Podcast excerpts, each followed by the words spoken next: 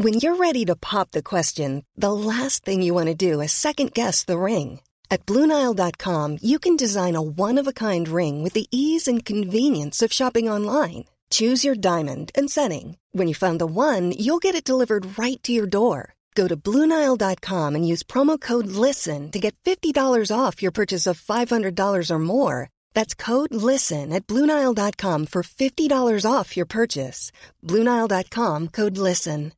I'm Afua Hirsch, I'm Peter Frankopan. and in our podcast, Legacy, we explore the lives of some of the biggest characters in history. This season, we're exploring the life of Cleopatra. An iconic life full of romances, sieges, and tragedy. But who was the real Cleopatra? It feels like her story's been told by others with their own agenda for centuries. But her legacy is enduring, and so we're going to dive into how her story has evolved all the way up to today. I am so excited to talk about Cleopatra, Peter. Love she Cleopatra. is an icon. She's the most famous woman in antiquity. It's got to be up there with the most famous women of all time. But I think there's a huge gap between how familiar people are with the idea of her compared to what they actually know about her life and character. So, for pyramids, Cleopatra, and Cleopatra's nose, Follow Legacy now wherever you get your podcasts. Or you can binge entire seasons early and ad free on Wondery Plus.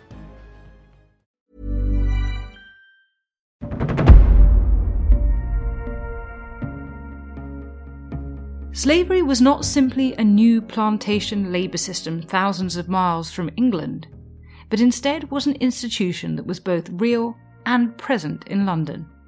It was not a colonial abstraction, but a local social reality. So argues today's guest, whose latest book explores the lives of those who were enslaved in London in the late 17th century and who sought to escape. Drawing on the earliest known advertisements for runaways, the book explores both enslavers' efforts to control and to objectify enslaved people as a commodity, and the way those who were enslaved sought to break free to determine the course of their own lives. Professor Simon Newman is Emeritus Professor of History at the University of Glasgow and Senior Research Fellow at the University of Wisconsin Madison. This year, he is visiting scholar at the Charles Warren Center for Studies in American History at Harvard University. He's also founding editor of the Royal Historical Society book series New Historical Perspectives. His new book is Freedom Seekers Escaping from Slavery in Restoration London. It has just been published by the Institute of Historical Research and the University of London Press and is available to download for free from www.humanities digital library.org.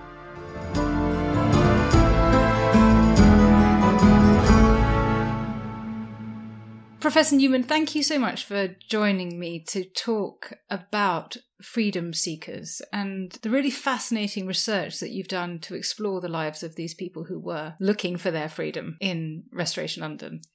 We could perhaps start by talking a little bit about language. I was very interested by the explanation you offer at the beginning of the book about some of the crucial decisions in the use of language. Maybe this doesn't matter quite so much to people who are hearing it, but I still think it's interesting that we now find the word slave problematic and you choose to capitalize black and white. And I wonder if you could talk me through the thinking behind both of those. Yes, it's a really interesting subject which is changing all of the time. The way the book is written now would have been different five years ago, and it will probably be different in five years. So it's a rapidly shifting scenario. But in using black and white, various publications have said that the use of black tends to be used to objectify people and white is the default and white is lowercase because everyone society is white. And talking about the blacks was also such a racist and pejorative expression. So by capitalizing both black and white it's acknowledging that each is a race and is treated as such by society and the history we're looking at it shapes all of that. So that was the logic for using black and white. Slave is about how do we acknowledge that these were people rather than use the language of the time, which did not really treat them as people, which treated them as property, as legally inferior, as almost less than human. And so on the manifest of a slave ship, the people on board weren't named. They were property. And it was how many slaves from this part of Africa, how many from this part, how much are they worth, how many men, how many women, how many children. And so slaves is like talking about animal livestock. Whereas if you use the word enslaved, you are talking about this is what was done to them. This is what they were made by the people who were buying and selling and then using them. These are the kinds of ways in which language I think is so important. And especially for a book project like this, where I really want to try as best I can to recover something of these people's lives. I think that's so interesting. And, you know, the sense that the word slave suggests it's something ontological, it's something in their being that they are destined to be a slave, whereas the general use of the word enslaved indicates precisely as you say that this has been done to somebody, and that's so important. Exactly. And then equally, the use of the word enslaver rather than say master. And I do use the word master just because in 17th century England, a lot of white servants would have talked about their master, the head of the household, usually male. That was a legally recognized term for that person. So I don't think it's as problematic as it would be if I was writing about the North American colonies or the Caribbean, whereas there, master is about the power relationship, about the person who owns and enslaves. And so talking about enslaver again is to say this is something this person is doing to people of color below them. This person is constantly using his usually power to keep them enslaved. Yes, and we'll talk a bit about the slippage between servant and those who were enslaved when we get to London, the 17th century, in a bit. But you begin your book with an imaginative account of a 17 year old called Ben, who did exist, who was in the service of a merchant called Theodore Johnson in London in 1686.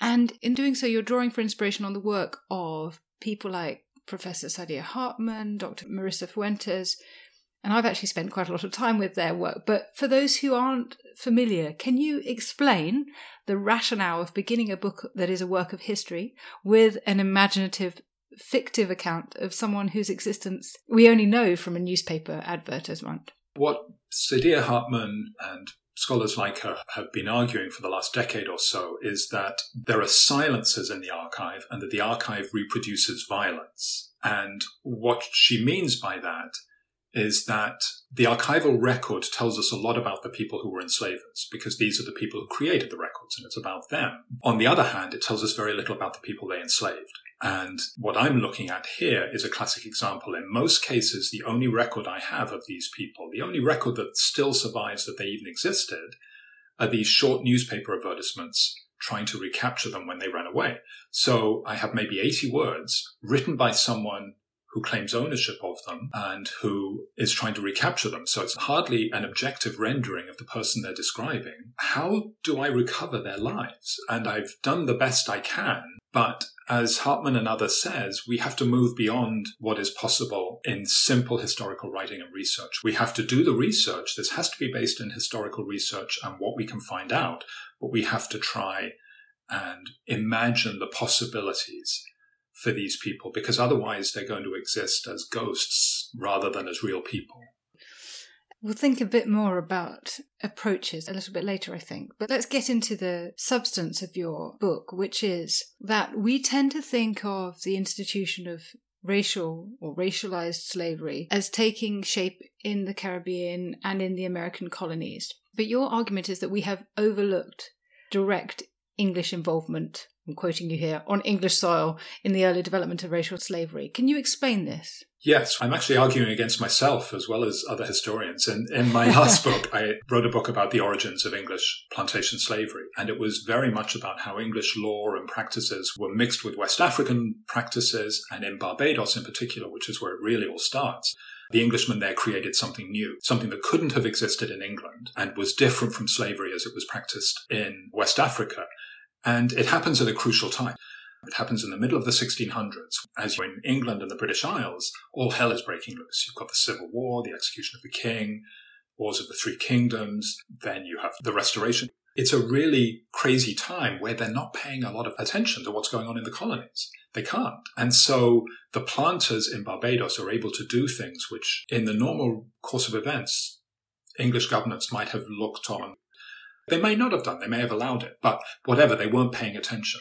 So by the time England really cottons on to what's going on in the colonies, slavery is well established and making too much money for them to want to mess with it. So that's the existing argument. But what I found here was that enslaved people are being brought back to England very early, and that part of the governance of slavery is how do you stop rebellion? How do you stop these people trying to violently change their situation and be free? So quickly, people in the colonies like Barbados developed laws and a brutal system of violence to keep slavery in place. The Barbados Slave Code is crucial here in 1661. Two thirds of that slave code is about how you punish people who take the most simple, direct form of resistance to slavery. They try to escape it. And so we've looked at that slave code and it's copied in Jamaica, it's copied in South Carolina. Its main provisions then inform all of the deep south of North America, the cotton belt as it will become eventually.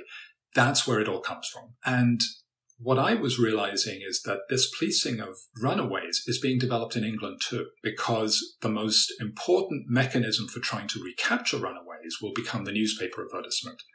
And there are tens of thousands of runaway slave advertisements in the Caribbean and North America, which historians have been using for a long time to try and work out what was going on. But they start in England. They start in 1655. The first surviving runaway newspaper advertisement in any of the English colonies is 1704. So you have 50 years of these advertisements in London, and this institution is being created there because there are enslaved people, there are enslavers, and they're trying to protect the institution. So slavery and control of resistance to slavery is being developed in London as much as it is in the colonies. It's a fascinating discovery, and we're going to look into its detail. But before we get there, perhaps you can give us a sense of London and Londoners in the late 17th century. It's a very large city. The majority of people who live in urban environments in England in 1650 live in London which is just amazing. And that's partly because it's such a dangerous place to live because of disease and ill health, people are dying at quite a rapid rate. And so it relies on a constant immigration of people looking for work and opportunities. So it's a big city. It's growing fast. It is important that it is open to ocean going trade, that ships that are going as far as East Asia and the Americas can sail almost all the way to London Bridge. And the goods they have will be unloaded just to the east of London Bridge on the legal quays where all these trade goods have to be unloaded. So it's growing rapidly as a center of trade as the empire and the colonies begin to develop. And it's also going through a lot of change. The Fire of London is important here because of the ability to rebuild the heart of the city of London. It's also, I think, this is something I've come back to because for most of my career, I've been a historian of North America and the Caribbean. So coming back to studying English history for the first time really since high school when I was in England has been very interesting and in trying to figure out, well, what is this city all about? I think it was exciting and terrifying. It was loud and noisy. It was full of people. For most of the people who arrive, whether they're arriving from rural Suffolk or the coast of West Africa, it's the largest place they've ever been. But it's also a remarkably diverse place. If you're down on the docks, there are people from all over Europe. There are people from the Turkish Empire. There are people from South Asia. There are people from West Africa. There are people from the Americas. There are some indigenous Americans. They're not the majority by any means. You rely on runaway slave advertisements, as they're called, in newspapers, and you indicate that there are precious few contextual records that might give us more information about people's lives. A little Negro boy of about 13 years of age has been seen much to frequent Fleet Street and the Strand. 1664. A Negro boy, his name Africa, by his growth seeming to be about 12 years old, speaks some English, Dutch, and blacks. 1678. Runaway. A Negro about 16 years of age, pretty tall, he speaks English but slow in speech. He is called by the name of Othello. 1685. An Indian black girl, aged about 15, with a brass collar about her neck, in a drugget gown and a painted calico petticoat. 1690. A black boy, an Indian, about 13 years old, runaway, having a collar about his neck with this inscription Lady Bromfield's Black, 1694. A Negro named Koshi, aged about 16 years, run away from Belwolf, branded on his left breast with E.A but not plain, and shaved round his head. 1700. So tell me about using these sources. How have you set about trying to use them? I'd used runaway advertisements before. I've worked on freedom seekers in 18th century Jamaica, and years ago I worked on them in the Philadelphia area for a book on the bodies of the poor in that area. So I was used to using them, but I was used to there being many more of them and there being these other contextual records. When I was writing about Jamaica, it's still hard to recover these people, but there's so much information because there are between 12 and 15 enslaved people for every one white person. So the records are about the enslaved, even though they don't really give us their voices. London was a very different challenge. And so I started collecting these and ended up coming up with about, I think, 212 for this period.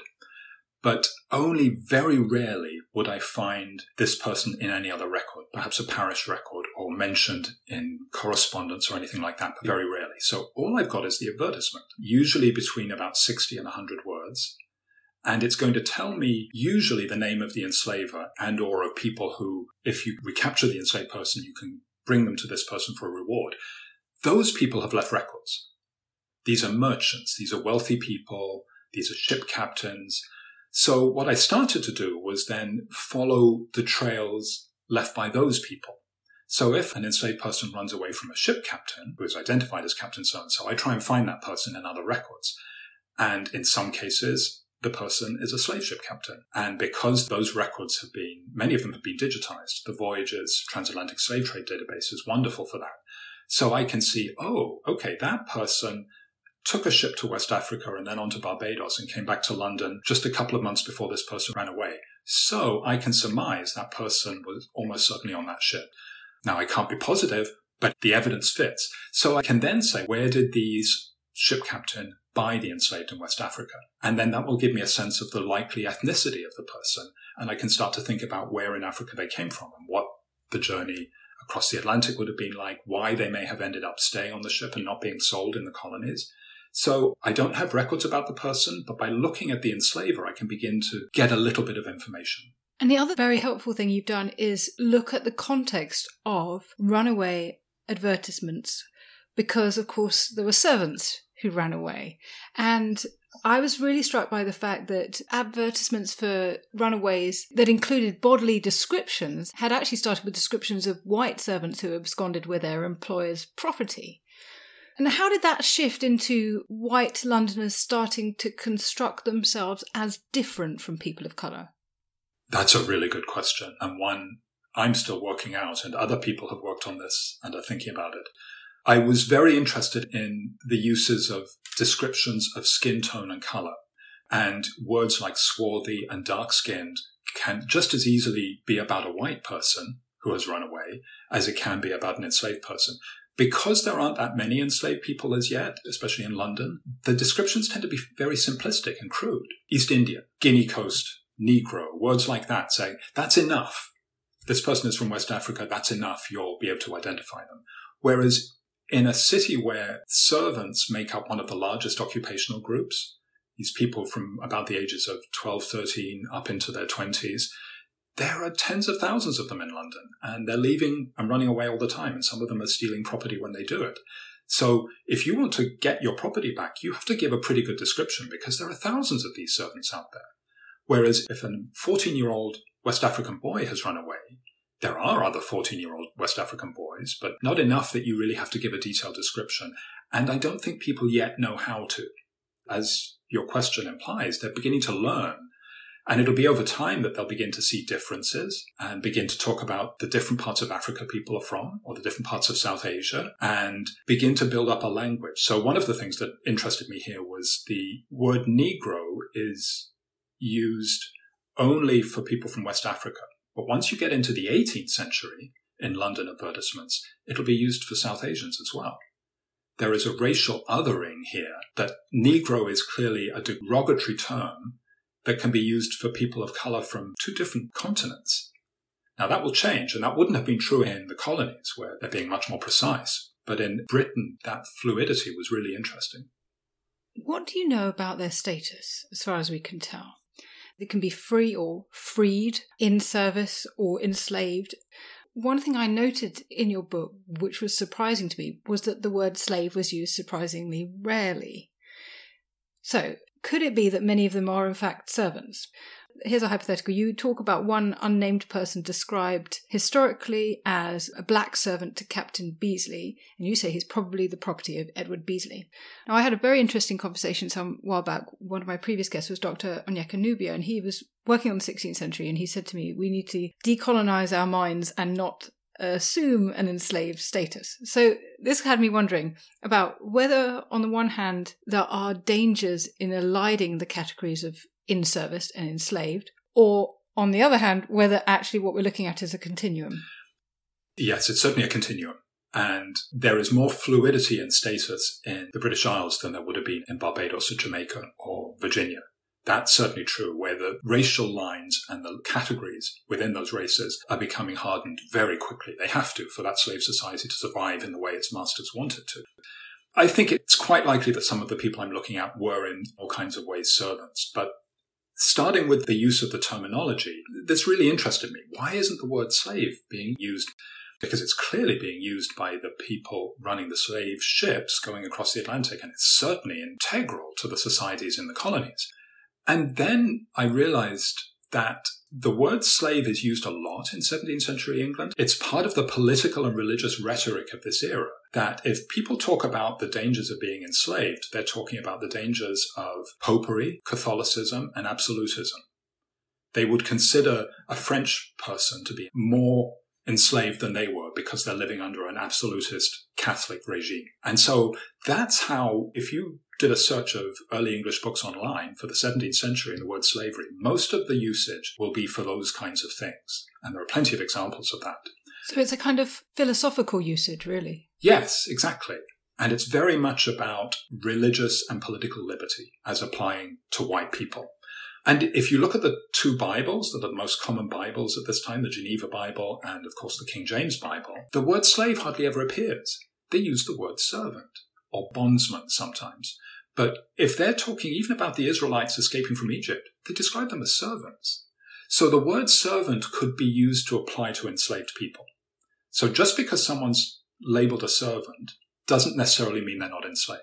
That said, I think some of these people either had been freed or would eventually be freed. And that, as you say, they're on this continuum. That's almost certainly true.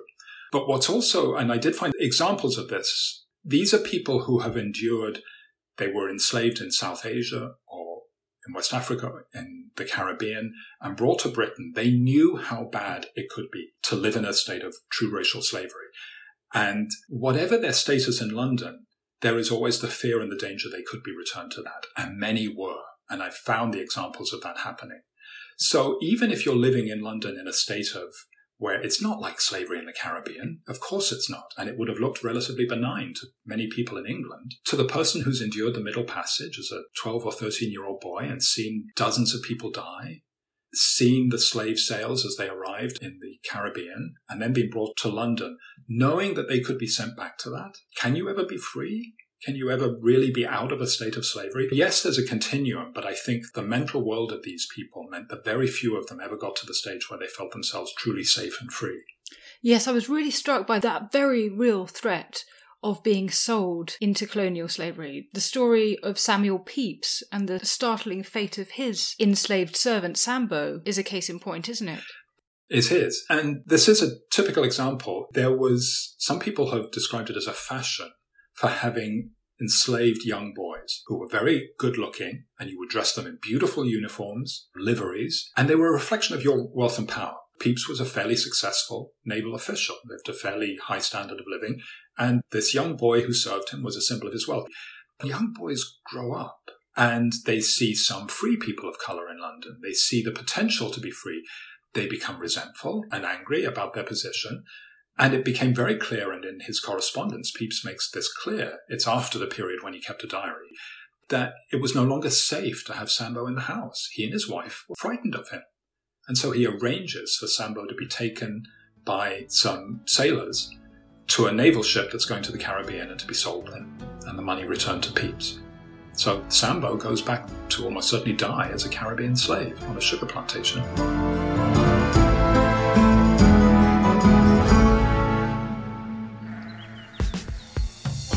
Hi everyone, I'm Jimmy Doherty, TV presenter, farmer, and conservationist. I've got a brand new podcast where we discuss all things green, from nature to recycling to foraging to potty training cows. Yep, I'm not joking. Apparently, it helps with pollution.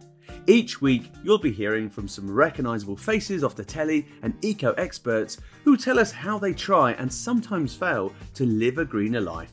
People like the founder of the Eden Project, Sir Tim Smit, ecopreneur Ashita Cabra Davis, on why renting our clothes might be the future, and my old pal Jamie Oliver on how to eat in season. Tune into On Jimmy's Farm from History Hit, follow or subscribe wherever you get your podcasts.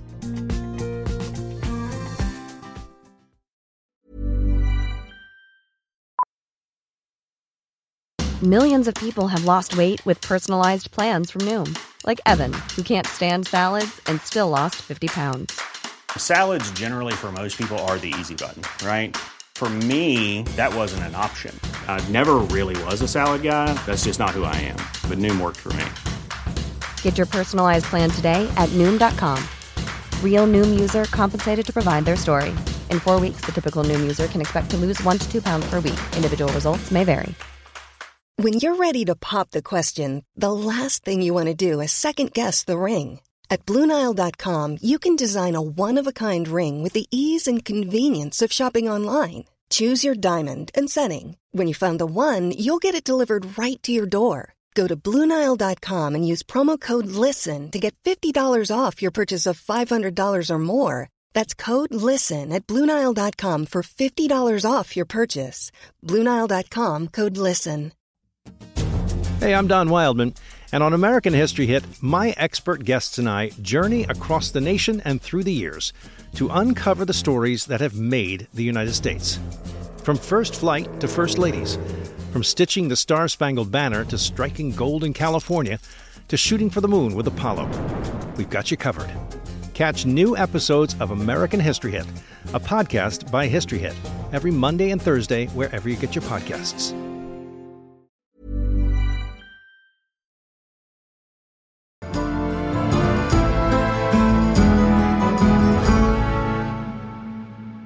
So let's talk a bit more about the advertisements. What can they tell us and what can they not tell us? Well, as I've mentioned, we're looking at the words of someone who's trying to recapture a runaway, a freedom seeker. So they tell us first and foremost what that person thinks about the enslaved. You very rarely get any sense of the personality of the enslaved person. Or some of the Caribbean advertisements and the North American advertisements are much more detailed about that. And they'll talk about the personality of the person and why they were liable to, they may even give reasons why they escaped and things like that. We very rarely see that. So they don't tell us much about the people. They sometimes describe clothing quite well, especially if these people are wearing liveries and uniforms, because those are expensive and they're valuable. Clothing could be exchanged or sold, but it's a way to mark the person too. If they're wearing a tailor made green suit or something, that's going to be easy to identify.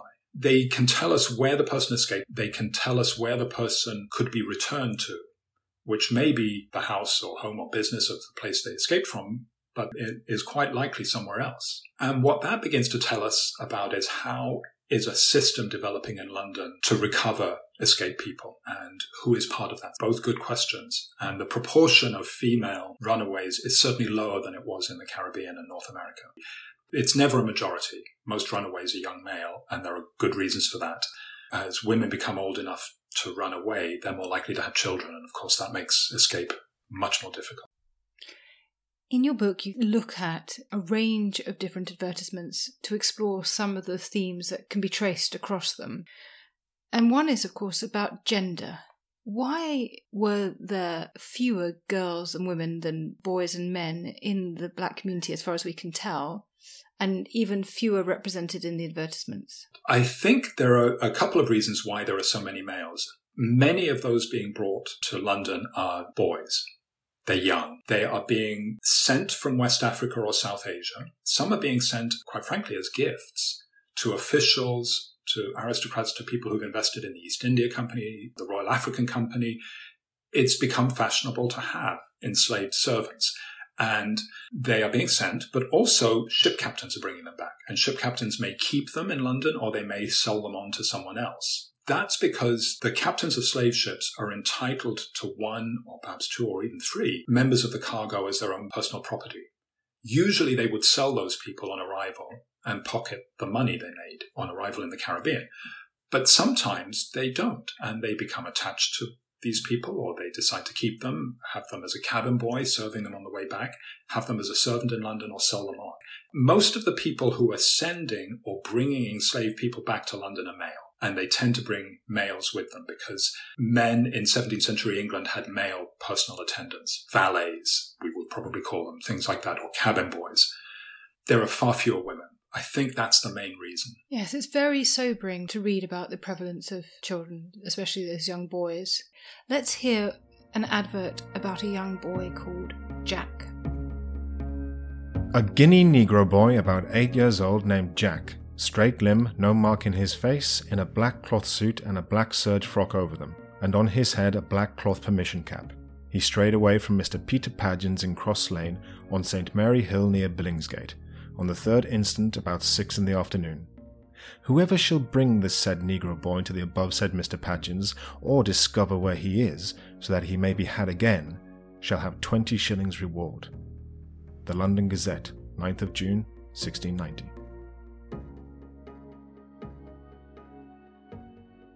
What sort of jobs did these boys do?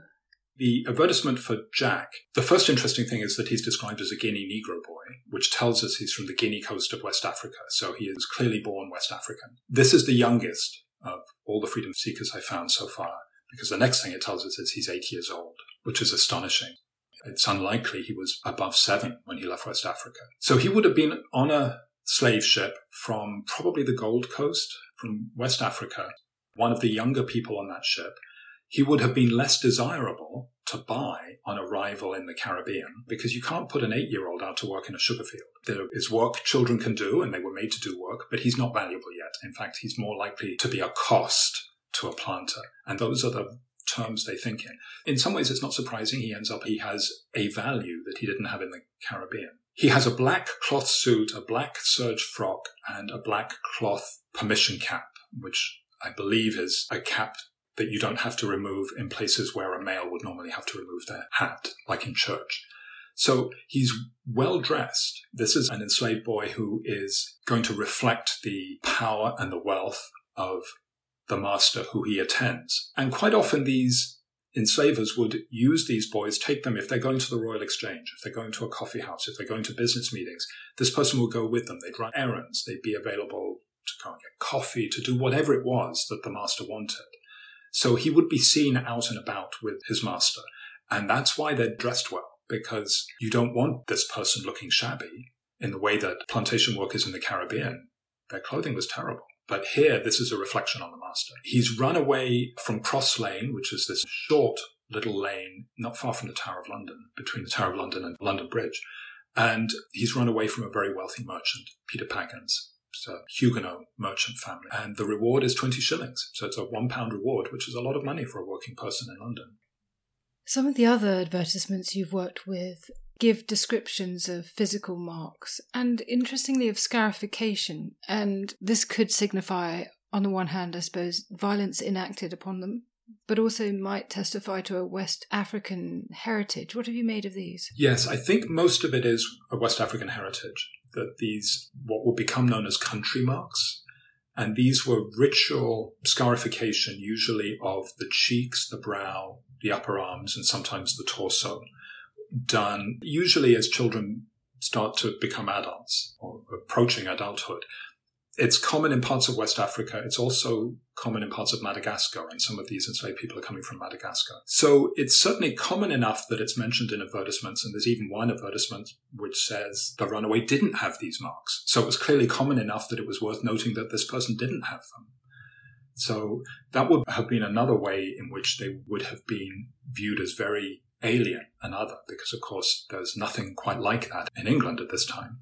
The other marks which are clearly imposed by white people are brand marks. Some of the advertisements do talk about brand marks. On occasion, they are the initials of the master who is trying to capture the person.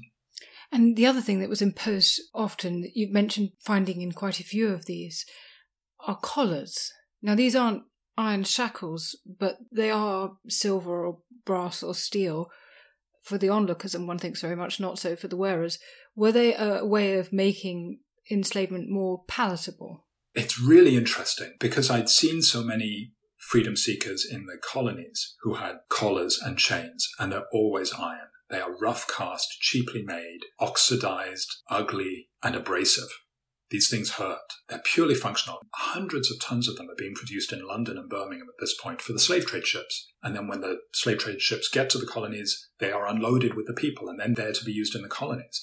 So a lot of these coarse iron restraints are being made, but they're not using them in London. Very rarely. There are a couple of occasions, but they're using silver, brass, and steel. And freshly forged steel is very attractive. It's shiny.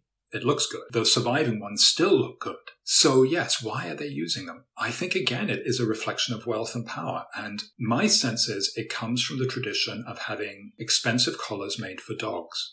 And the elite did this. And there are plenty of portraits. There are even some portraits from the early 17th century, mid 17th century, which have an enslaved attendant and a dog both wearing collars. And these collars would be quite ornate if people are interested, there's a museum of dog collars in Leeds Castle in Kent. And when you look at them, they look just like these slave collars and they're older. So I think that's where the practice may have come from. And then later in the 18th century, there are people who advertise if you want collars made for your dogs or your slaves, I will make them. What you've just said about the connection to dog collars also gives us a very clear sense of how enslaved peoples are starting to be conceptualized in London at this time. Yes, it's sobering. It's hard to read and deal with. The collars never name the person wearing them because they often have engraved inscriptions on them. They almost always name the master and uh, quite often an address. So again, it's like a dog collar. This is if found, return to. The person wearing them couldn't see that. They probably couldn't read English anyway. They could just feel the lettering. You just try and imagine what did it look like if a young boy is attending a merchant walking through the streets of London and he has a nice uniform on and a silver collar.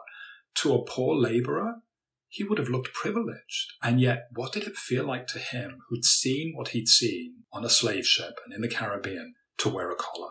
Doesn't matter that it was silver, it's a collar. Now, of course, the people writing these advertisements are hoping they're going to have their property in inverted commas returned to them. And you mentioned the value of the reward for Jack. Is that a standard sort of value, 20 shillings, or did it vary greatly?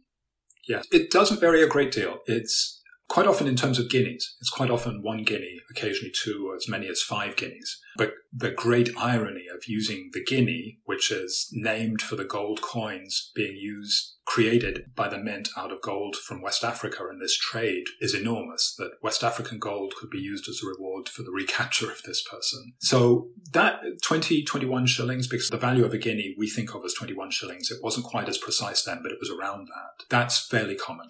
And although London is big and these advertisements and indeed the parish records situate people of colour all over London, there seems to be in your work this connection to the coffee houses. At least that's one of the locations that you could return a captured runaway. And this area around the Royal Exchange and the coffee houses and the print shops seems to be important. What does this place of return for recaptured freedom seekers tell us? I think it tells us two things. The first is you need somewhere there will be a person there able to take custody of this recaptured runaway. So for many members of the elite and wealthy merchants, they quite often don't have what we will consider an office. They have a home, of course, but a lot of the time they'll be out and about. And when you look at someone like Samuel Pepys, he works in the Admiralty offices, but when you read his diary, he doesn't spend a lot of time there. He's having meetings here, there, he's going to Westminster, he's going to meet ship captains, he's going to shipyards. His work takes him everywhere. So if he was trying to have a runaway return to him, where could a person be taken to? So you need a place where there's going to be someone there. The coffee houses are places where many of these people do business. They or their colleagues are there regularly. And of course, there is a proprietor and staff there. And it's somewhere where you're going to be regularly. So you pick the coffee house that you patronize the most. One of the most common is Lloyd's, one of the earliest coffee houses, but it's very popular with slave ship captains and the merchants who are involved with that trade. And it will become very important in that trade because of the insurance, the industry that grows out of it. So that's one of the practical reason for using the coffee houses. then I think it's also that they're concentrated in the heart of the City of London, the financial district, and that the people who are involved in enslaving others, that's where they congregate. This is a sympathetic network for the enslavers. Now, there are people whose names are very familiar to us. We've mentioned Samuel Pepys already, but also the royal family, entrenched, in fact, in profit from the transatlantic slave trade and equally in the holding of enslaved people in London. What do we know? Yes. It's very clear that, say, for example, the Duke of York future James II, is one of the leaders of the Royal African Company and the slave trading companies that will eventually monopolize the West African slave trade and win the right to sell enslaved people throughout the Americas, including to the Spanish colonies. That the Stuart family heavily invested in that company and making a great deal of money from it. A good number of enslaved people branded in West Africa DY and that's for Duke of York. So they are heavily engaged in this. They're almost certainly enslaved people owned by members of the royal family, and we're learning more about that all the time. Now, you've done such important work, and I want to urge those listening to pick up a copy of your book, Freedom Seekers, because I think this will be one of my books of the year. I know we're early in the year, but I think this is a really important work, and I can't call it an enjoyable read, but it is very well written and it is very thought provoking. And the sources that you use are fascinating in themselves because, on the one hand, they're testifying to the fact that enslavers are trying to control and objectify those who are enslaved as a commodity. On the other hand, they show us agency and insurgency and efforts to find their own path by those who are enslaved. But the question that pressed down on me as I was reading it is that this is difficult and disturbing, even sickening material to work with. How as a researcher did you manage? It's a good question, and thank you for your kind words. There were a couple of things that drove me forward in doing this. My family all came from the East End of London, and I visited grandparents in the East End growing up. I grew up in Suffolk. And when I went to school, I never learned any of this history. I didn't know much about the history of slavery at all at that point. And what I did know was that Britain had a leading role in abolishing the slave trade and then eventually slavery itself. And it's a very celebrational story and account. And as I realized how important this was in the history of London, England, and the British Isles, I wanted this story to be there and for more people to know about it. And I thought too that it's really important for people to realize that there were enslaved people, but more than that, that there were people of color present in London and England at this time, and that they are part of the story and the fabric of that city. And part of what's come out of this project is working with young black poets and artists on a related project who've looked at some of my research and then have created their own poetry and artwork about this history and seeing them take ownership of we have a history in this city and these people deserve to be remembered and celebrated and commemorated. And that's very rewarding. Well, you've certainly done that. Your book speaks to individual stories and commemorates and acknowledges the lives of these people. And I think it is paradigm shifting and it makes us think again about the history of England and of Britain more generally that racial slavery was something that was happening here. It's not just over there, far away, it is here. And so I want to say thank you very much for your work in writing it, and thank you so much for coming onto the podcast to talk about it. Thank you so much. It's been a great pleasure speaking with you.